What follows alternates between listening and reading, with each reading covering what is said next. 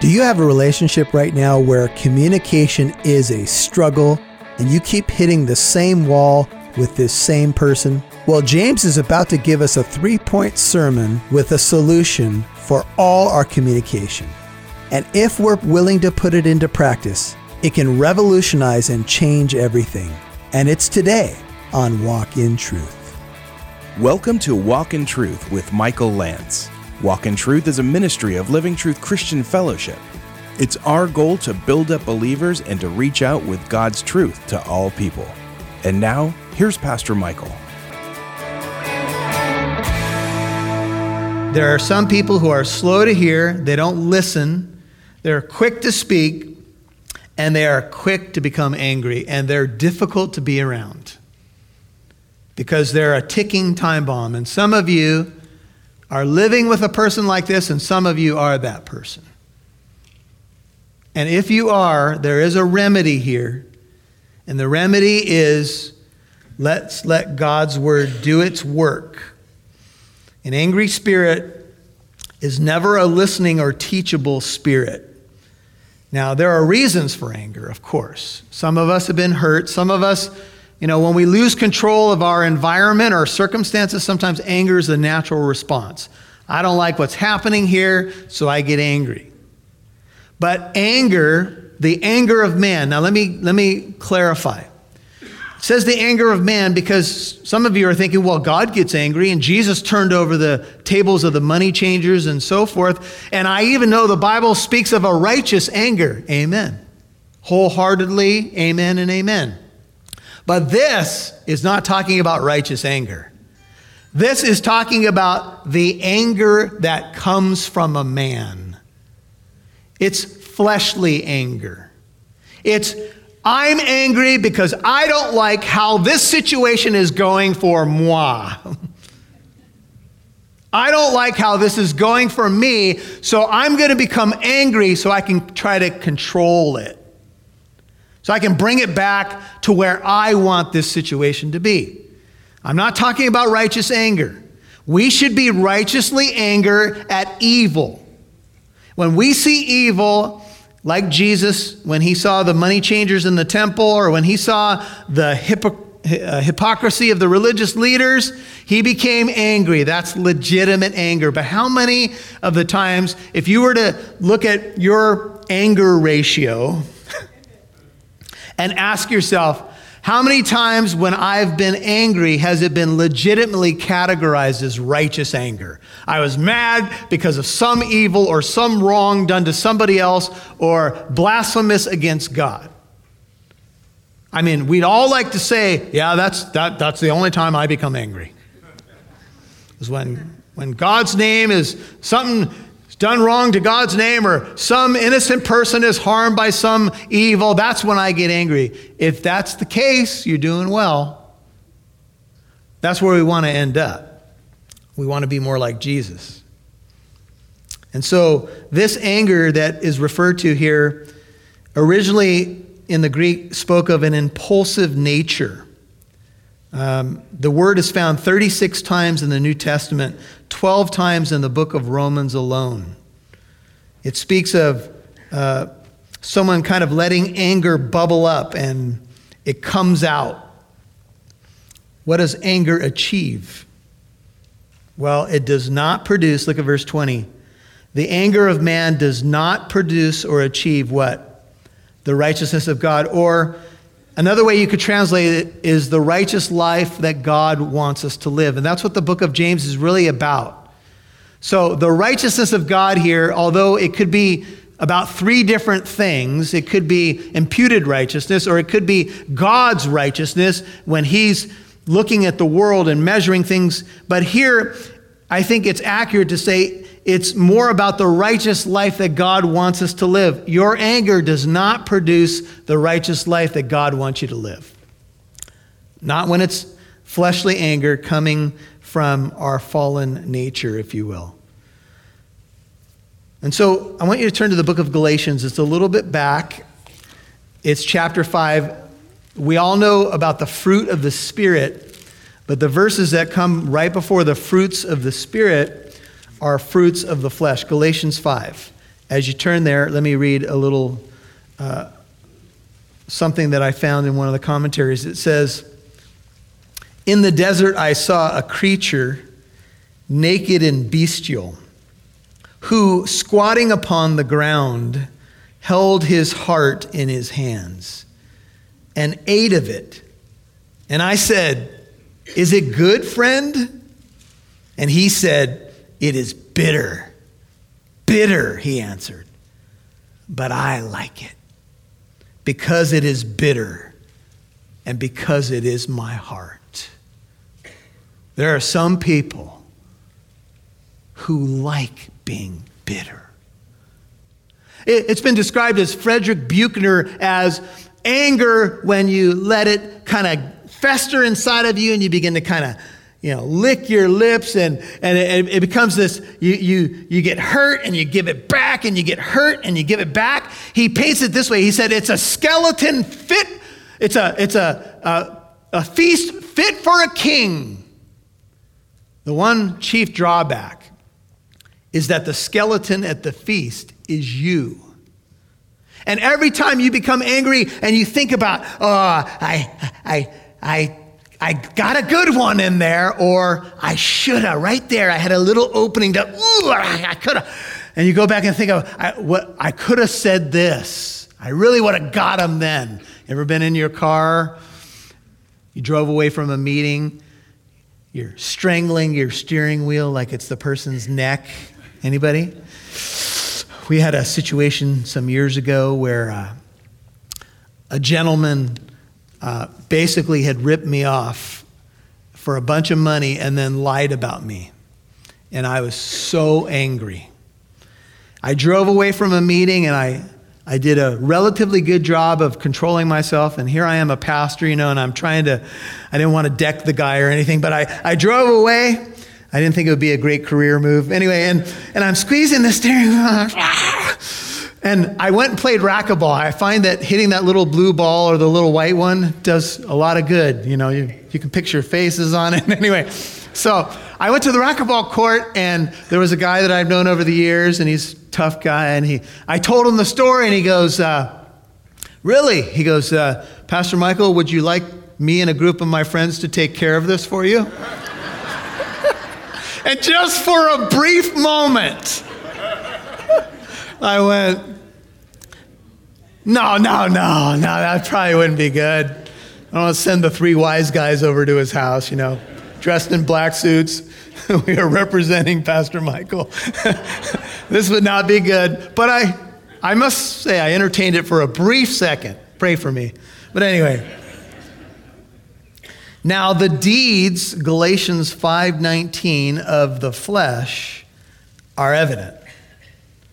Galatians 5:19, they are which are immorality, impurity, sensuality, idolatry, sorcery, enmities, strife, jealousy, outbursts of anger, disputes. Do you guys see how many of these fruits of the flesh, deeds of the flesh, are related to relationships that are in peril. Enmity, middle of verse 20, strife, jealousy, outbursts of anger, disputes, dissensions, factions. They're all ugly words. When you say them, they're ugly.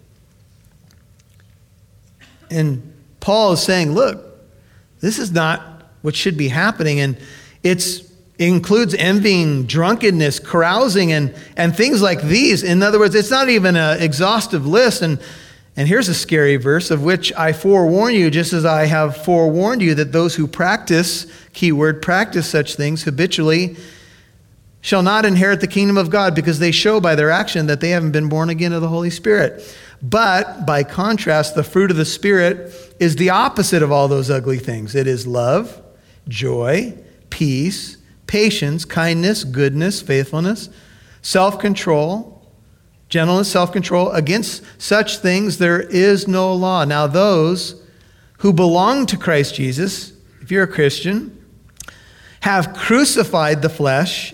That would be all those things in the ugly list in verses 19 and 20 and more. They've crucified those things. Those things need to die, if you will, with its passions and desires. If we live by the Spirit, let let us also walk by the Spirit. And you get a sense in these churches that there was a problem. Let us not become boastful, challenging one another, envying one another. And so, back to the book of James, and we'll finish it up. So, quick to hear, slow to speak, slow to anger. How can I slow these things down in my life? I think uh, three times in Moses' life he became angry, and three times, all three times, it was disastrous. In, in Genesis 4, God said to Cain, Why are you angry? Why has your countenance fallen? If you do well, will you not will not your countenance be lifted up? And if you don't do well, sin is crouching at the door and its desires for you, but you must master it. And Cain went out and told Abel his brother, and we know what happened. God warned him. He said, Your anger is an issue, Cain, and it's crouching at your door, and it wants to master you, and you must master it. But he didn't master it. He went out, let his anger get the best of him, and what did he do? He killed Abel. So we can hear something even directly from God and not necessarily do it. Ecclesiastes 7 8 says, Do not be eager in your heart to be angry, for anger resides in the bosom of fools. You remember Jonah?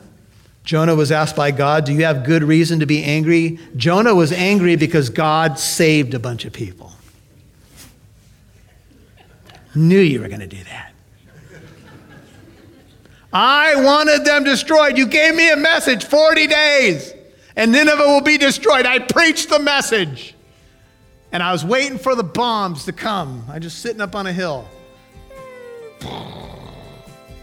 And then you went.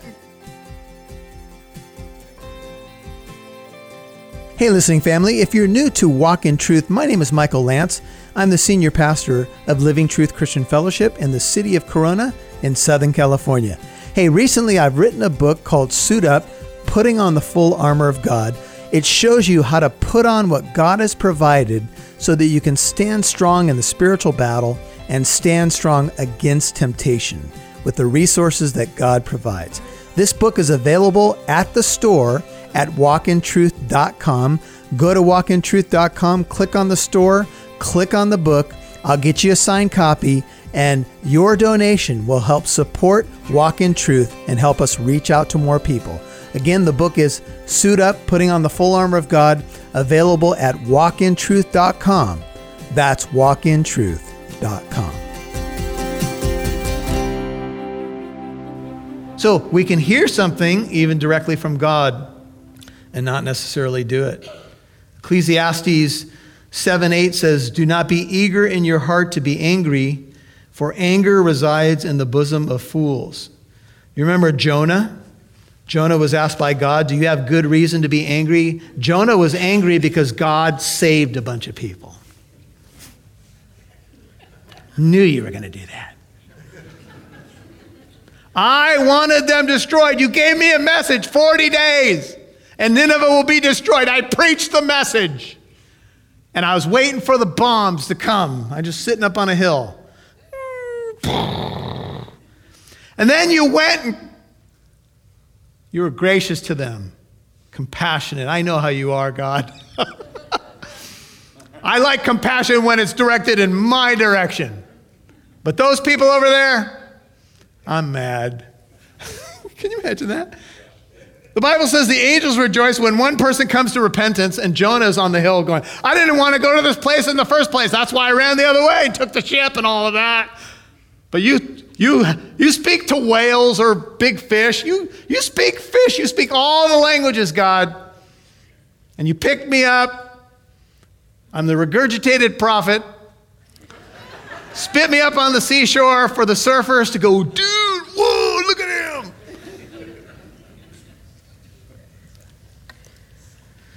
Man, how do we how do we shift it down? We don't. we don't.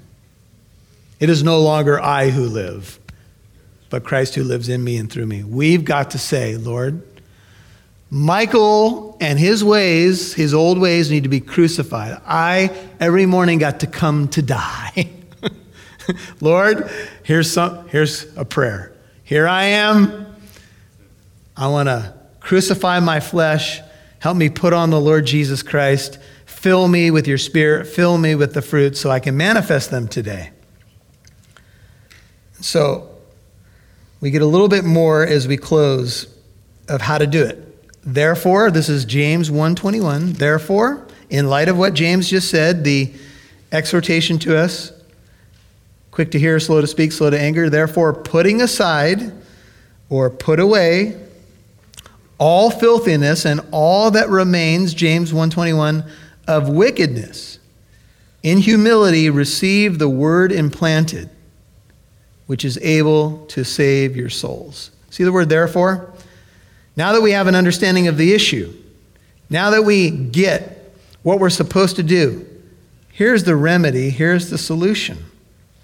We have to put aside all that remains of the old ways. We got to put them away. And the image here is of changing a soiled garment and putting on a fresh, new, clean one. We literally need to get rid of it. We need to get rid of our anger. One uh, writer says the language of dirty garments, in a specialized sense in the ancient world, spoke of earwax.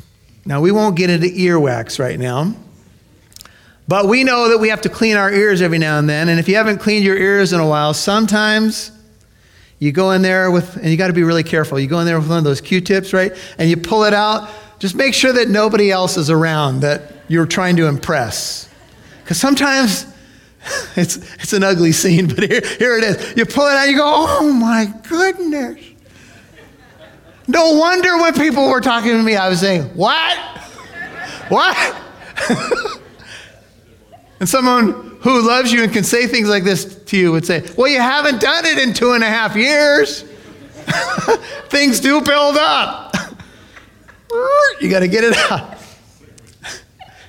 and it frees up the listening capacities.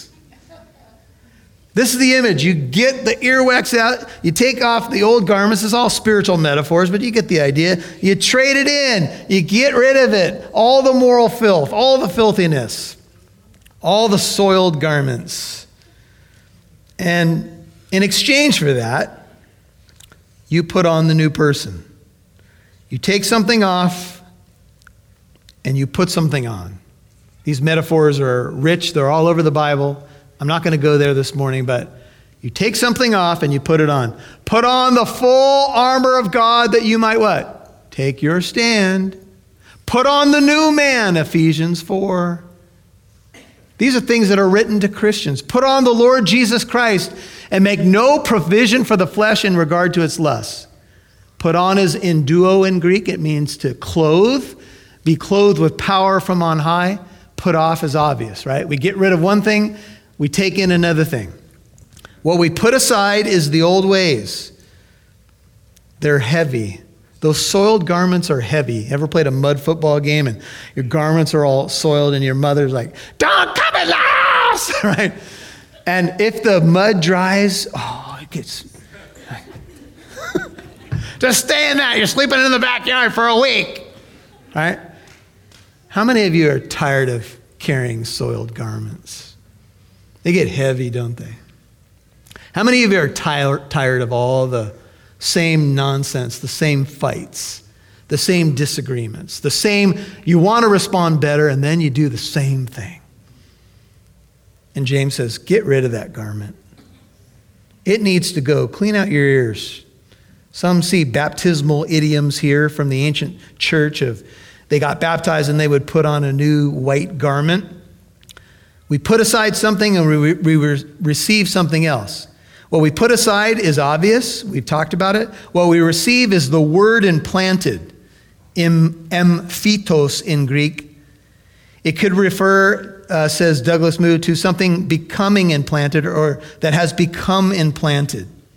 So this is a little bit difficult, but let me just read the explanation because I think it'll help what James is suggesting by describing the word in this way, the word implanted, is that the Christian must not think he is done with the word of God after it has saved him. The word becomes a permanent and separable part of the Christian. A commanding and guiding presence within him. This is not a command to be converted, but to accept the word's precepts as binding and to seek to live to live them. This would paint a picture that as the word of God goes deep within, the old filth goes out. The word regenerates and saves us, no doubt but it also sets us free, John 8, 31 and 32, and sanctifies us, John 17, 17. Sanctify them in the truth, thy word is truth. When God's word does its work, spiritual growth is inevitable, the inevitable result. As God's word is proclaimed and finds good soil in my heart, as in the parable of the sower or soils, it implants and brings forth a crop of righteousness. If you are a believer, you've experienced this wonderful reality that God's word comes in and it starts to clean stuff out. And it makes you look at stuff and you go, ooh, wow, I'm not handling that one right. And the word of God comes in and a little plant begins to sprout. And something else goes away, maybe a weed of bitterness, maybe a root of bitterness. And so in 1 Thessalonians 2:10 it says, and for this reason, we also constantly thank God that when you received from us the word of God's message, you accepted it not as the word of men, but for what it really is the word of God, which also performs its work in you who believe. So let it work. Amen. And when we come into a place like this, we say, Lord, I am here. I, have prepared the soil. Now speak. Your servant is listening. And then produce a crop in my life. I want to get rid of the stuff, the old stuff. And I want that word implanted that has already saved me if I'm a Christian to produce that abundant and abiding fruit. The only question that I leave you with is are you willing? You got to start with the willingness to be willing. And if you come in to the play, this place, or you, when you crack open your Bible and you just say, Lord, I'm willing, change me, that's where it all starts. Father, as we think about your word, it's so good, it's so deep, it's so rich, and it is productive. And I think each and every Christian that is here this morning would say, Man, I have experienced that wonderful, transforming power of God's word. It has done its work, it has come down from the Lord and it has been like rain and snow, and it has produced a crop, and it has not returned void. And even Bible passages that we learned as little kids are still producing fruit in our lives, Lord. We're so grateful. And we know this is why the enemy tries to keep us from our Bibles.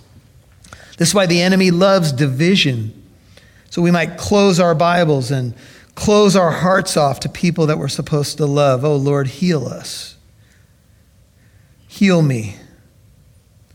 Do your, your healing work in each of us. Make us more like your Son. Thank you that you're so patient with us, Lord, so much more patient than we are with others and with ourselves. And Lord, as we have a chance now just to meditate on God's Word, biblical meditation is on God and His Word. Right now, I just, I just want to ask us all just to take a moment, quick to hear slow to speak, slow to anger. Just let it, just let it percolate, let it go down. Lord, whatever additional business you have to do with your people, I pray that you would just be working that in our hearts. Just work it in so we can work it out. And Father, as we prepare now to come to the table of communion, and remember what Jesus suffered, what he did to make the way possible that we could be new, we could be changed, we could be different. I pray that as the elements go forth and then we think about all you have done for us, you are the living word, Jesus, and thank you that you came down to save our souls. You spoke life into us. Would you keep your head and heart bowed if you have not met Jesus as your Savior and Lord? If this has hit really close to home or you've been trying to do this on your own, you need to get saved. And the Bible gives a very simple remedy it's the gift of a king. You must receive what Jesus did on the cross, dying for you through his resurrection to be saved. That's where it all starts. So if you've heard his voice today and you've said, Oh Lord, I, I want to know you, and I want to be different, I want to be new, I want to have the hope of heaven, I want my sins to be forgiven, all of that is, is not only possible, it's available. But it, it takes a willingness. And it's something like this Lord Jesus. And I would encourage you, if you've not settled this right now with your head and heart bowed, pray. Lord Jesus, even in the quietness of your heart, come into my life. Thank you that you died on that awful cross for me. Thank you that you rose to defeat death and all of its scariness. I turn from my sin and I turn to you. I place my faith in Jesus Christ. Please be my Lord, my Savior, my King, and my friend. And do a work in my heart, Lord. Let me be born again to that living hope. Maybe you need to rededicate your life. Maybe you've been far away from God. Maybe you're a Christian, but this has hit really close to home and you have been angry and maybe even out of control. And it's hurt some people around you then settle some business with the Lord. He is so gracious. Every morning, his mercies are brand new, and multiple times a day as well. And so, whatever you need to do to get right with him, Lord, for those who are just doing some business, I just pray that you just be working in this room by the power of your Holy Spirit. And that uh, as we receive these elements, Lord, we would just rejoice in the God of our salvation. In Jesus' name I pray. Amen. Hey, listening family, if you're new to Walk in Truth, my name is Michael Lance. I'm the senior pastor of Living Truth Christian Fellowship in the city of Corona in Southern California. Hey, recently I've written a book called Suit Up putting on the full armor of God. It shows you how to put on what God has provided so that you can stand strong in the spiritual battle and stand strong against temptation with the resources that God provides. This book is available at the store at walkintruth.com. Go to walkintruth.com, click on the store, click on the book. I'll get you a signed copy, and your donation will help support Walk in Truth and help us reach out to more people. Again, the book is Suit Up, Putting on the Full Armor of God, available at walkintruth.com. That's walkintruth.com. Thanks for listening to Walk in Truth. Pastor Michael would love to hear from you. You can write him when you visit walkintruth.com.